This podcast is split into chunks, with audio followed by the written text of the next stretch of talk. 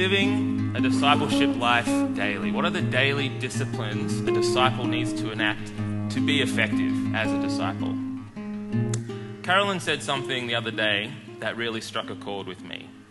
Before each service, we, as a team, we gather out the back in that kitchen over there and we pray over the service and over the worship and over Treehouse. So out of around, let's say if there's 10 of us, maybe 5 of us will consistently pray. Let's put it that way. Pray every single week. The rest of us just stand there with our hands clasped in front of us like this, and I guess the only way I know that is if I'm opening my eyes and looking at everybody else and completely one of those people myself, which I am. And Carolyn said something. She said, I'm not sure why more of our guys don't pray. You know, we're commanded to pray. So, yeah, I'm one of those hand claspers normally, and while others pray, I keep my mouth shut normally. Sometimes I'm not praying simply because I'm nervous, and everybody else in that circle is so eloquent and beautiful with their prayers, and then mine come out sounding like something I don't want to describe from a pulpit. But God says, if we listen and read his word, he says, Proverbs 29:25, fear of man will prove to be a snare, but whoever trusts in the Lord is kept safe. Sometimes I don't pray, if I'm being honest, because I have my eyes open, because I'm distracted. Charlie or Henry will do something that catches my eye, or I'll simply just be somewhere else with my mind, thinking about what I'm playing, I have to tune my guitar, something. But in his word, God says, Psalm 119:15, I will meditate on your precepts and fix my eyes on your ways. Sometimes I don't pray, maybe, because I just don't really feel like it. If we get down to the core of it, I don't want to say stuff out loud. I don't want to do it. But God says, 1 Thessalonians 5:16-18, rejoice always, pray continually, give thanks in all circumstances, for this is God's will for you in Christ Jesus. Colossians 4:2, continue steadfastly in prayer, being watchful in it with thanksgiving. Romans 12:12, rejoice in hope, be patient in tribulation, be constant in prayer. Matthew 18:20, for where 2 or 3 are gathered in my name, there am I among them. And then there are times where I do pray, like today. Considering my intro to this sermon, I was darn sure I prayed something today and there and up here before worship. But the point of this, what point am I making with this? We are without excuse. God doesn't issue suggestions.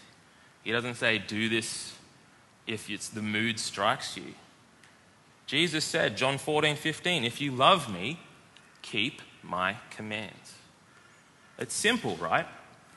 Yet we, all of us, really struggle with a bunch of those commandments time and time again. God commands us to do something, we know he does, and then we go and do the opposite, which is what Paul talks about in his famous writing in Romans 7. He says, Romans 7:20, now if I do what I do not want to do, it is no longer I who do it, but it is a sin. It is sin living in me that does it. What Paul is talking about here is the flesh. Though we are dead to sin when we accept Jesus Christ into our hearts, we still have the flesh and those habit patterns, that sickly, ugly old man that keeps on trying to draw us back into sinful behaviour. So what are we to do if we're locked in this tug-of-war? So on one side we've got our flesh, and on the other side we have God's will. What are we going to do if we're locked like this between them? We have to crucify the flesh. Galatians 5:24, those who belong to Christ Jesus have crucified the flesh with its passions and desires. So as I'm standing there in that prayer circle, and I'm thinking to myself, you know what, I'm going to pray something about love. Love, you know, that covers a lot of bases. I'll probably do something about love. And then, you know, as you go around the circle, right next to you is that super eloquent person who steals your prayer. That's normally my wife. So I'll be like, okay, I'm going to pray about, I've got to play guitar today, I'll pray about that. And then she prays about the guitar and steals my prayer. And then I panic. I'm like, what do I pray then? I've got nothing. I had that subject and now I have nothing left. And so that's my flesh. And it's screaming at me, run, hide. You're about to be discovered as a fraud. Or, who cares? You know what? You don't have to say anything. It's just words before the service. Everyone else has said some stuff already. You're fine. Don't worry about it. Or, man, I could go a coffee about now. Or, did I leave the lawnmower on at home? If I'm crucifying my flesh, then I pray aloud because I don't need to fear man. I don't need to focus on the distraction. I need to focus on my one true love. And I do this by doing as he commands. So, today, I'm going to be speaking to you about cultivating disciplines in your life. Last week, Lena spoke on what those disciplines were, and today we're going to start to really practice them. What are some practical tips and actually walking out into those disciplines? Because that's what crucifying the flesh is. It's discipline.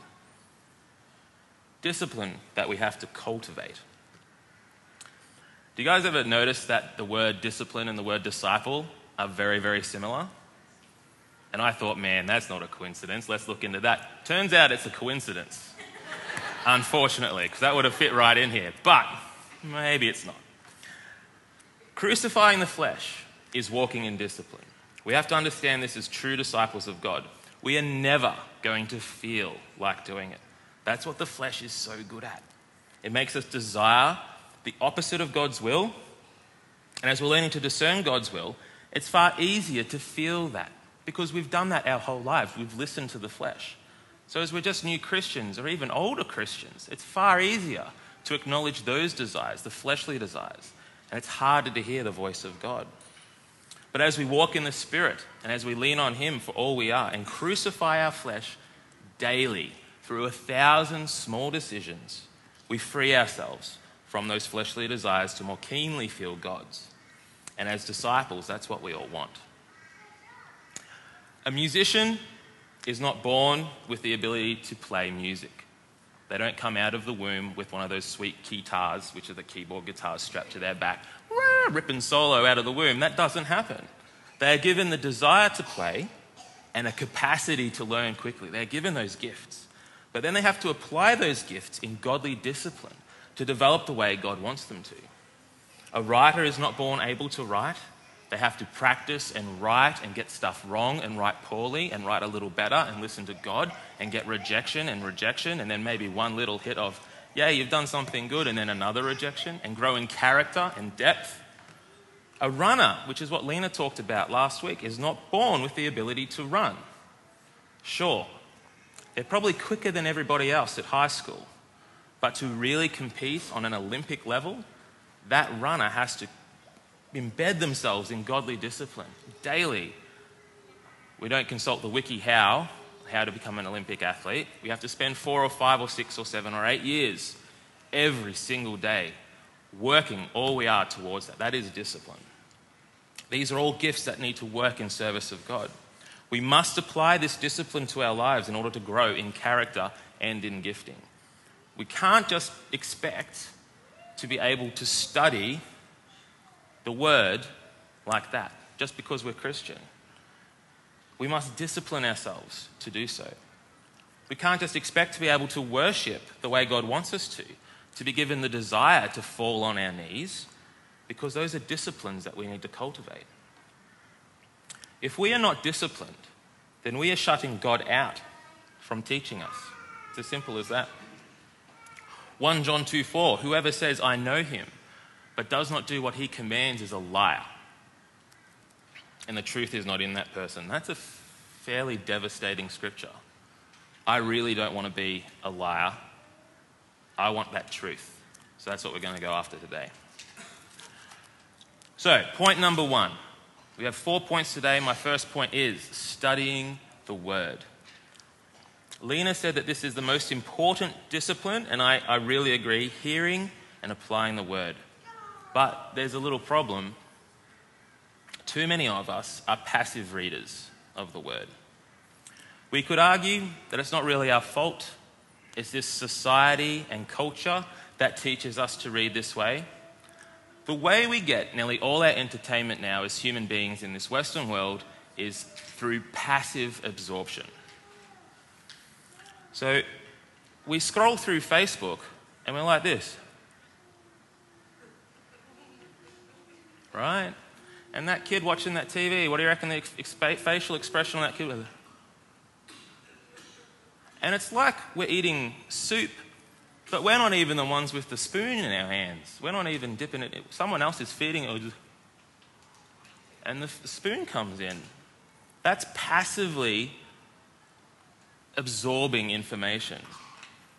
Very rarely do we actually have to actively invest in something for entertainment. And we're conditioned to this in our society, which is why it's hard to buck that trend. If we are to read the word and do as it commands, we need to actively read it. We can't read it like this and then put it down and then all the words that we just read have them fall out the other side of our heads. We need to put a cork in that ear and let those words sit and dwell in our hearts. Luke 6:47-49 says, "As for everyone who comes to me and hears my words and puts them into practice, I will show you what they are like. They are like a man building a house who dug down deep and laid the foundation on rock. When a flood came, the torrent struck that house, but could not shake it because it was well built. But the one who hears my words and does not put them into practice is like a man who built a house on the ground without a foundation. The moment the torrent struck that house, it collapsed and its destruction was complete." So we can clearly see from that scripture that it's completely possible to read the word and not absorb it. And it's just as if we've never actually read it in the first place. The result is the same, right? Destruction. That's passive reading. So if that's passive reading, you might be asking, well then what's active reading? I want you to take a look at this next slide. Can anyone guess whose Bible that is? Not mine, no. I wish it was mine. David, thank you. David Thomas's Bible. So it's just one page, but I can tell you, as I flick through trying to find a good page to highlight how he reads, they all looked exactly the same as that. So see, I don't know whether you can see up in the top right-hand collar, he's got green there, and the rest is black. That actually means something to David Thomas. And if you go to different sections, there are different colours for different things and things that he's studying, which is pretty cool. I think each of those underlines? Hours of thought and prayer, or hours of preparation for a sermon. I want my Bible to look like that Bible. Like my Bible's starting to, but it's mostly plain as day, plain as the day I bought it. I want my Bible to look like I've lived in it, you know? I want to live in the Word. That's what this says to me. There's this quote by John Piper. "When all your favourite preachers are gone and all their books forgotten, you will have your Bible. Master it. Master it." So what does this mean, to master our Bible? What does it mean to really lay a hold of this and really read it actively? David Thomas has a really, really great sermon out now on iTunes called The Sword's Edge, which is about how not to read your Bible. And I totally recommend it. He identifies 5 different types of people who read their Bibles incorrectly. Go and listen to that. It's on iTunes. Really great teaching, and it will illuminate for you guys just where maybe we're stepping into incorrect habits when we're reading our Bibles. But I wanted to share with you guys today just a few of the ways that I've come to deepen my Bible reading. So, here's the first way. Number 1, have a plan. When we read our Bible, we have to read it completely. We can't just reread the favourite books again and again and ignore all the others with, you know, we can't just ignore Leviticus because it's long and boring, which it's not. Leviticus is awesome, everybody.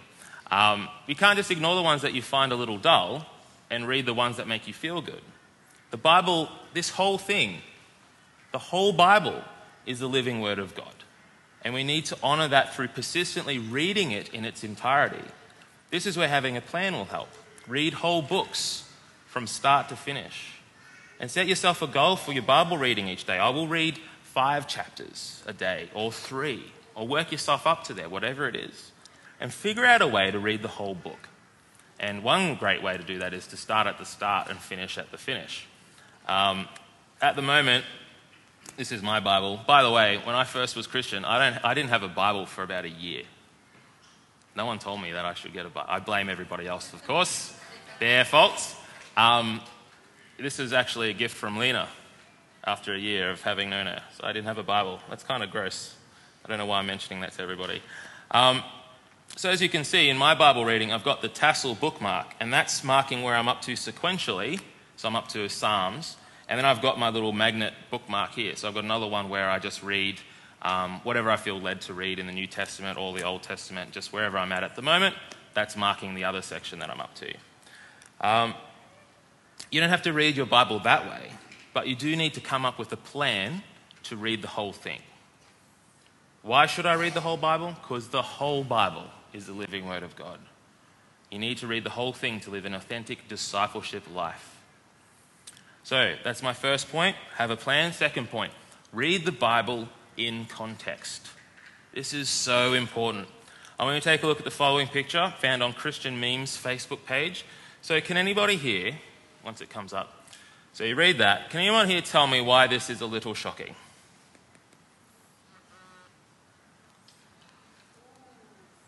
So do we know who said it? You read it carefully, it should hopefully come clear, but yeah, that's Satan. Satan saying that. And someone's found that and put it on, make you feel goods verse scripture of the day calendar, and some unsuspecting Christians have read it and go, oh yes, as long as I worship, the whole thing will be mine. Worship Satan, that's kind of bad. Maybe reading that verse in context would have helped the person making the scripture feel good a day calendar thingo, would have helped them not include that one. So reading the Bible in context means to simply read whole books, whole chunks at a time. So don't just read the isolated verses. There's going to be conditions placed on those verses that you need to read, things that you need to meet in order to take a hold of that. Let's have a look at another example. We've got Matthew 7:1. This is a classic one. Do not judge, or you too will be judged. That good? I'm good, right? Full stop. That's me, Christian Joe. We stopped right there. We never judge anything. Do not judge. That's what it says, right? Then we explain this next scripture, 1 Corinthians 5:12-13. What business is it of mine to judge those outside the church? Are you not to judge those inside? God will judge those outside. Expel the wicked person from among you. That's blatant. Are you not to judge those inside? Judge those inside the church. This is where you've got to read the whole Bible. You've got to read things in context. Why don't we go back to Matthew 7:1, see what it actually says. Do not judge, or you too will be judged. For in the same way you judge others, you will be judged. And with the measure you used, it will be measured to you. Why do you look at the speck of sawdust in your brother's eye and pay no attention to the plank in your own eye? How can you say to your brother, let me take the speck out of your eye, when all the time there is a plank in your own eye? You hypocrite. First take the plank out of your own eye, and then you will see clearly to remove the speck from your brother's eye. Do not give dogs what is sacred. Do not throw your pearls to pigs. If you do, they may trample them under feet and turn and tear you to pieces. So it's a little different now, isn't it? It's a little different to what we read in isolation. It doesn't say to never judge. This verse actually speaks much more strongly about simply making sure we take a look at ourselves first before we go and speak into other people's lives. We have to judge our brothers and sisters in Christ if we're effectively to lead them out of sin and harmful behaviour. So, we need to read the Bible in context. Don't just read those isolated verses. This will deepen our understanding of what God is saying to us through his word. So 3.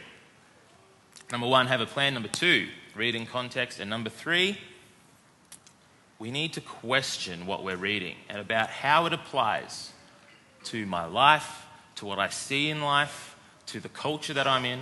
What does this say? Often when I'm reading my Bible, I pose myself this question, and I find it really helps from switching from that passive all the words fall out the other ear reading to actually actively investing in the word. Because I really love writing, I actually have started, and it's actually dropped off this habit, it was really helpful when I did it, I actually started to write down something that struck me, and then through writing I would write like a little blog about what I thought about it, and I found that helped me to invest in what I'm writing.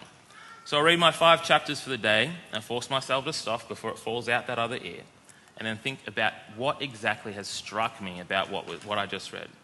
And then I write the verses, and I write, like I said, that little blog. Now, you guys don't need to do that. You don't need to write anything down if you don't want to. But you need to come up with a way so that you're posing these questions over in your mind. You're thinking about what you've read. It's not just falling out the other ear.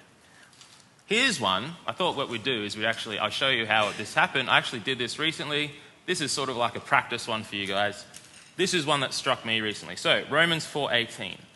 Against all hope, Abraham in hope believed, and so became the father of many nations. Just as it had been said to him, so shall your offspring be. Now, it was that phrase at the top that really struck me at the beginning of that verse. Against all hope, Abraham in hope believed. I didn't know what to think of that. That doesn't make sense to me. How can he be against hope and in hope at the same time? The words are used right next to each other. Does that mean that they're the same word? How can you be against hope and in it at the same time? And what does that look like in my life? So as we move on our practice script, we move to my next point, which is number 1, have a plan. Number 2, reading context. 3, question, how does this apply to my life? And 4, we need to read about the Bible. Now, reading about the Bible should never replace actually reading the Bible ever. The Bible needs to be at the forefront of our reading experience.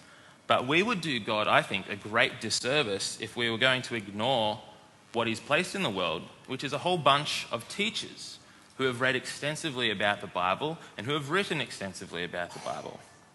So, getting a commentary, and I brought some examples here. Look at this. This is a concordance. Look how much goodness is in that. It's so full. And then this other one, which I won't even bother picking up, is my Matthew Henry commentary on the whole Bible. Look how chock full of awesomeness those two things are. So cool. So getting a concordance, getting a study Bible, getting a commentary, even just bringing up things that you've read with your friends, your Christian friends who are on the same journey as you, that's going to greatly deepen your Bible reading. So let's take a look at our practice passage in that light. What did the Matthew Henry commentary actually say on Romans 4:18?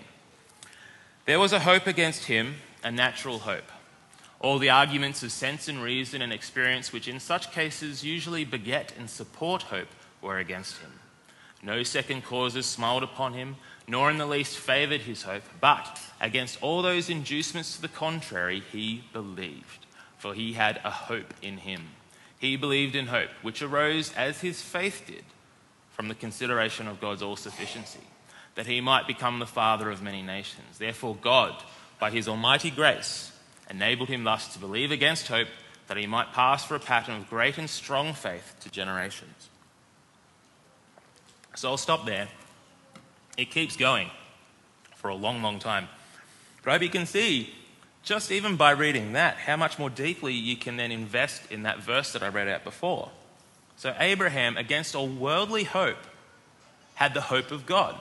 And that's something that we can all take away. We can all live with that now in our hearts. And that deepens our reading of the Bible. So you need to read the Bible first, but also read about what you're reading, because it will help to deepen your understanding. So, studying the Word. We need a plan to study the Word effectively in its entirety. And in our plan, we need to read, set a goal, 2 chapters, 4 chapters, 5 chapters a day. Make a choice, stick to it, and then we need to read in context.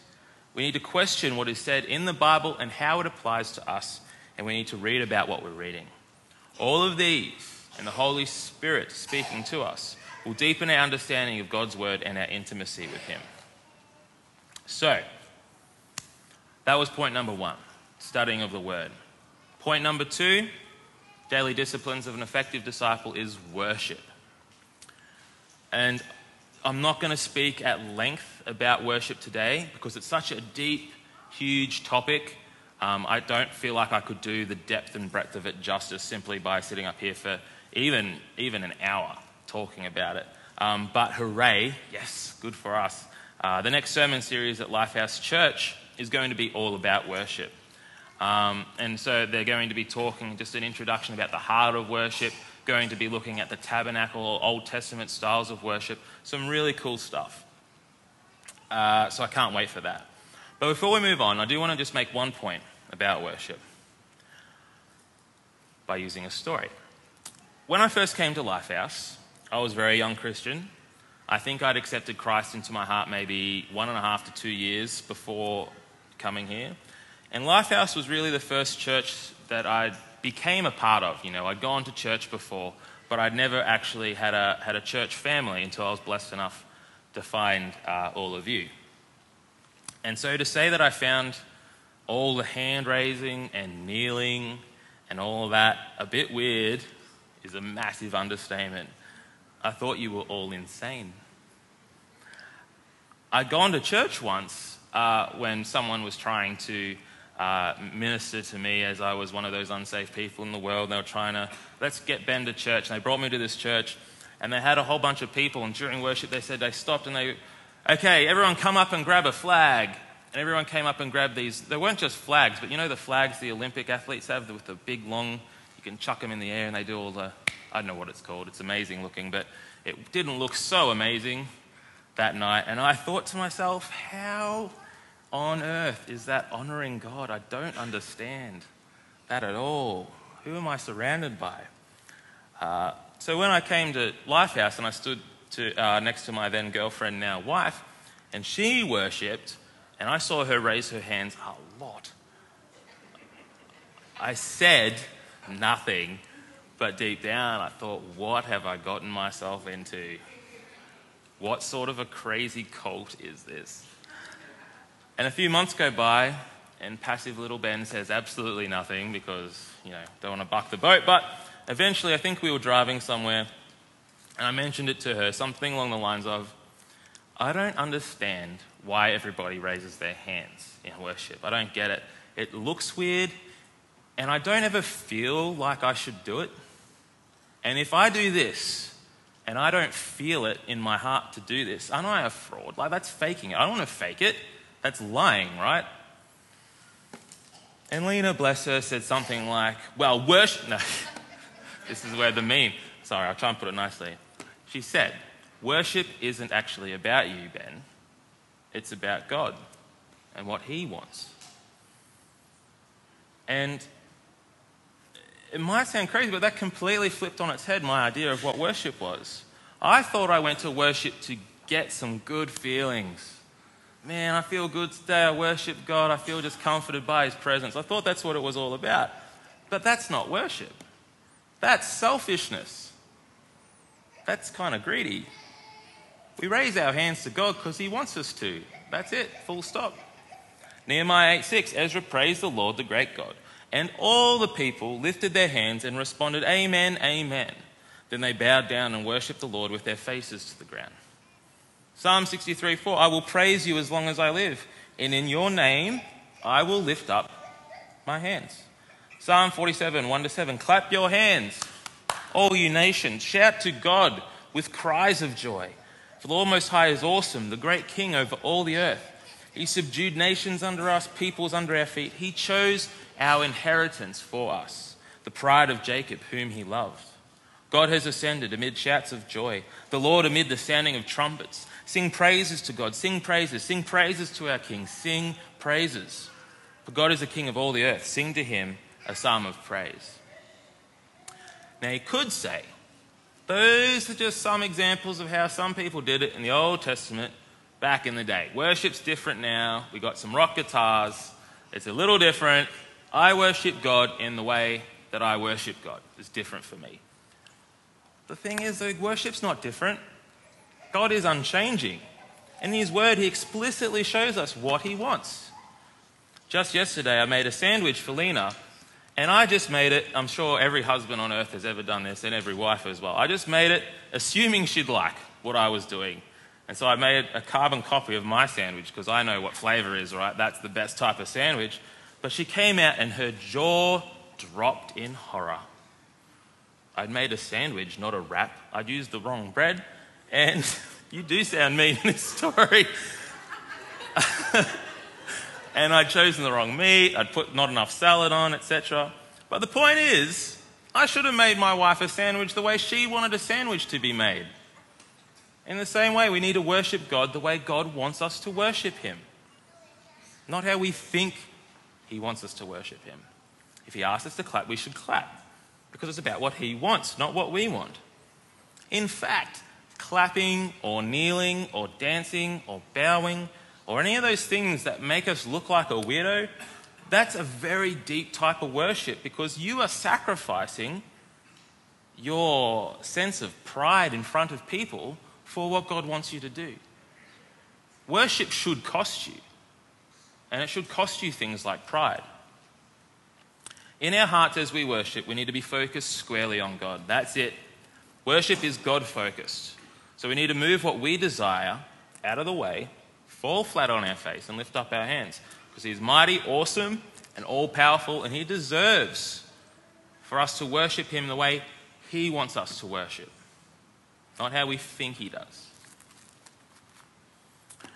So, point number 3 of an effective daily disciple discipline lifestyle. We've looked at studying the word, we've looked at worship. The third discipline is prayer. Prayer is something every disciple needs to be effectively doing every day. Jesus did it, we need to follow his lead. As Derek Prince said, who I've taken notes from liberally for this section of my sermon, prayer is one of the greatest opportunities, one of the greatest privileges, and one of the greatest ministries available to all Christians. Jesus loved to teach with parables. He taught a lot of different lessons through story and parables, and the disciples had to draw conclusions from it. But when he was teaching about prayer, he was very, very specific. He said, do it this way. This is how you pray. We need to do that. We need to do as he commands. We can't just start asking for stuff like God is some genie granting wishes for us.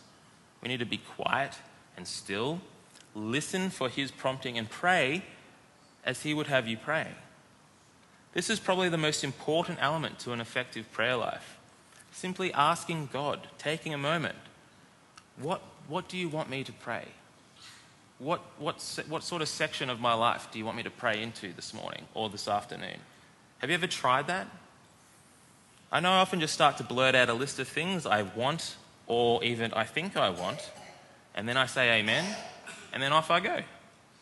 I don't give God any breathing space. I don't listen to what he wants me to pray. Maybe the things I want aren't actually good for me. Maybe the things I'm praying for wouldn't actually deepen my character. Maybe when we think God's not answering our prayers, he's answering them. He's just not answering what you're praying. He's answering them in a different way, his way. Because he knows better. He knows better what we need than what we think we need.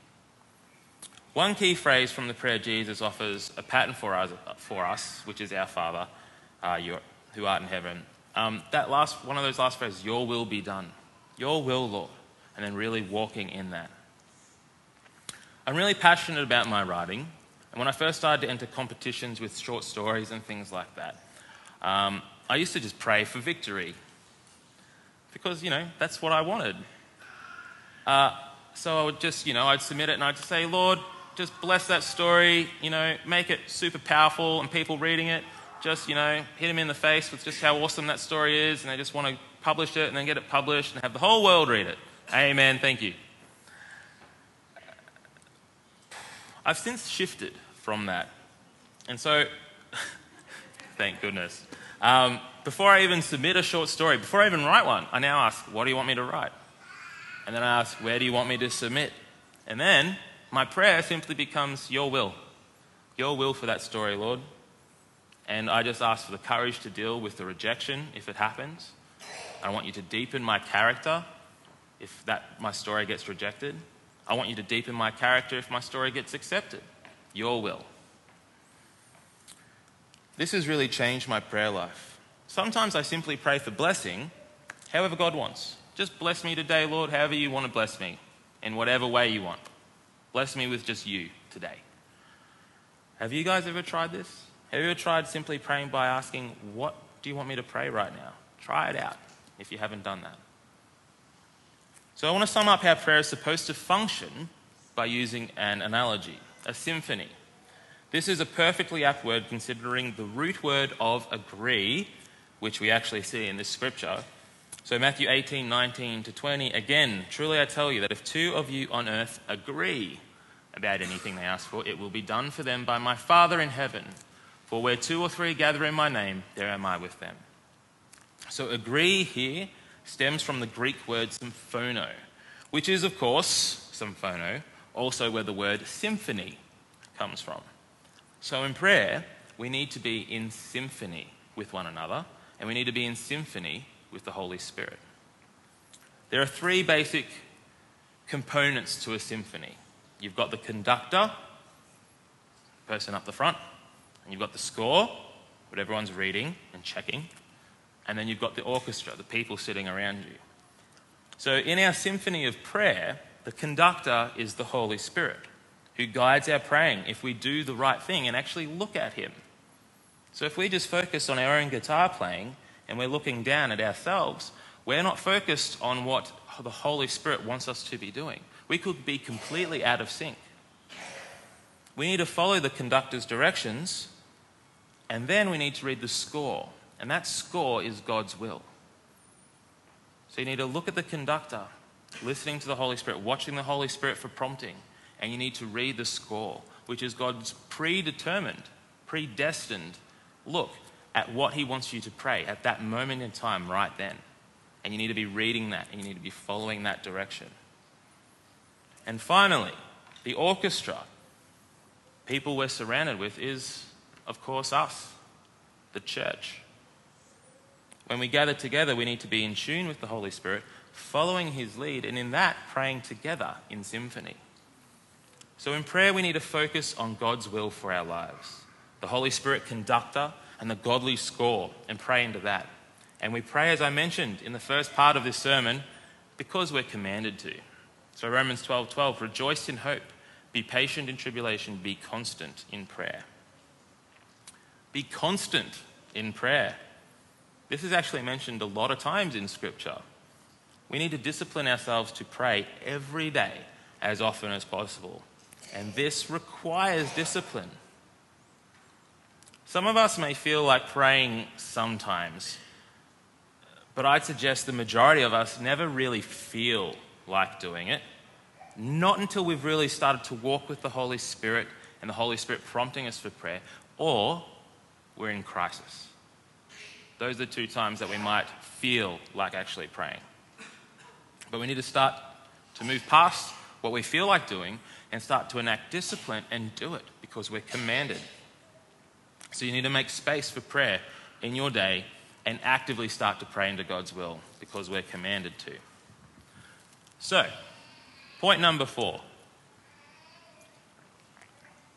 We've had a look at studying the Word, we've had a look at worship, and we've had a look at prayer. So our final part of our daily disciplines is going to bring us all the way back right to my very first sermon in this series. Now, one day, it could be possible that David Thomas will finish his series on deception in the church. I'm not counting on it. I'm not counting on it, honestly, before Jesus returns. But if he does, which David, seriously, it's an excellent series and it's necessary, absolutely. If it finishes, you'll be able to go back and download my first sermon, which was all about making disciples. And so if you remember a few points, we have to lead and we have to provide an example for our disciple to follow. We have to serve God and in so doing serve our disciple. But, so to change that, I want to really finish today on a slightly separate point. Something that I think sums up this entire sermon series. None of this is possible if we try and do it in our own strength. So Philippians 4:13, I can do everything through him who gives me strength. Isaiah 40:29, he gives strength to the weary and increases the power of the weak. 2 Corinthians 12:9 and 10, but he said to me, my grace is sufficient for you, for my power is made perfect in weakness. Therefore I will boast all the more gladly about my weaknesses, so that Christ's power may rest on me. That is why for Christ's sake I delight in weaknesses, in insults, in hardships, in persecutions, in difficulties. For when I am weak, then I am strong. we have to believe that Christ's strength is in us because he gives it to us freely and because it says that in the word. Once we have faith that he has placed his strength in us and we have admitted our own weaknesses and our own failures and how utterly useless we are without him, then we can step out in his strength. And it's that strength that's going to sustain us. All the disciplines and all the plans in the world would be entirely useless without Christ giving us that strength to sustain us in them. For a very long time, I really struggled to go to gym persistently. How long was it, David, that it took me? 4 or 5 years, easily. And I would dream up every excuse known to man, but what it essentially boiled down to was, my flesh wins today. No, thank you. God had called me out for me to look after this temple that he dwells in. That's scriptural, looking after this temple of the Holy Spirit. And instead I kept having naps. And I kept trying, I kept setting alarms or goals or writing down lists of things. I even took an A4 piece of paper and stuck it up beside my bed. And I wrote a bunch of mean stuff to myself to get me off my butt. Do you want to be dead? Seriously. You will die soon if you don't change your life. Get off your butt. None of this, not a single part of it had any lasting effect. I'd maybe last at best 2 or 3 days, but after that the flesh would come back up, the old habit patterns, and it would want that food. It would want those naps and those excuses. It wasn't until I admitted that I was a complete failure and I cried out to God for him to help me. And I started doing this every single day that I was able to sustain a completely new discipline. And it's every single day that I still have to do this. Every day the flesh is saying, have a nap, go to sleep, it will feel good. David will yell at you at gym to motivate me. That's why he yells. But because of Christ, because I have his strength, his motivation, finally I'm able to say, no naps. I'm there. I'm going to work hard. I'm going to be disciplined today. Now, I'm not super fantastic at gym, but you know what? I've stepped one step closer to a new godly discipline and away from my flesh. Liv actually spoke on this a couple of weeks ago. She said, to be an effective disciple, we have to allow the Holy Spirit to change us. We have to stop forcing our will on him and allow him to shift our characters and our habit patterns. That's the essence of discipleship. Giving up our lives, allowing him to change us. That's it. Giving up our lives, allowing him to change us. It's very simple, but it also isn't simple. It takes disciplined, daily, 1,000 small decisions every day to be an effective disciple. That's why it's called the narrow path. I'm going to leave you guys with a question. When Jesus comes back, which could be quite soon, and looks you in the eye, are you going to say to him, I was going to get to that. I'm sorry, I had a few naps instead. I would have done this. I would have done this part of your will, but I didn't really feel like it at the time. I wanted to watch the final finale of MasterChef instead. Sorry. Or are you going to say, here I stand, your son or your daughter, and here is how I've invested the talents you gave me? What are you going to say? And what are you doing today to help you say it? Thank you.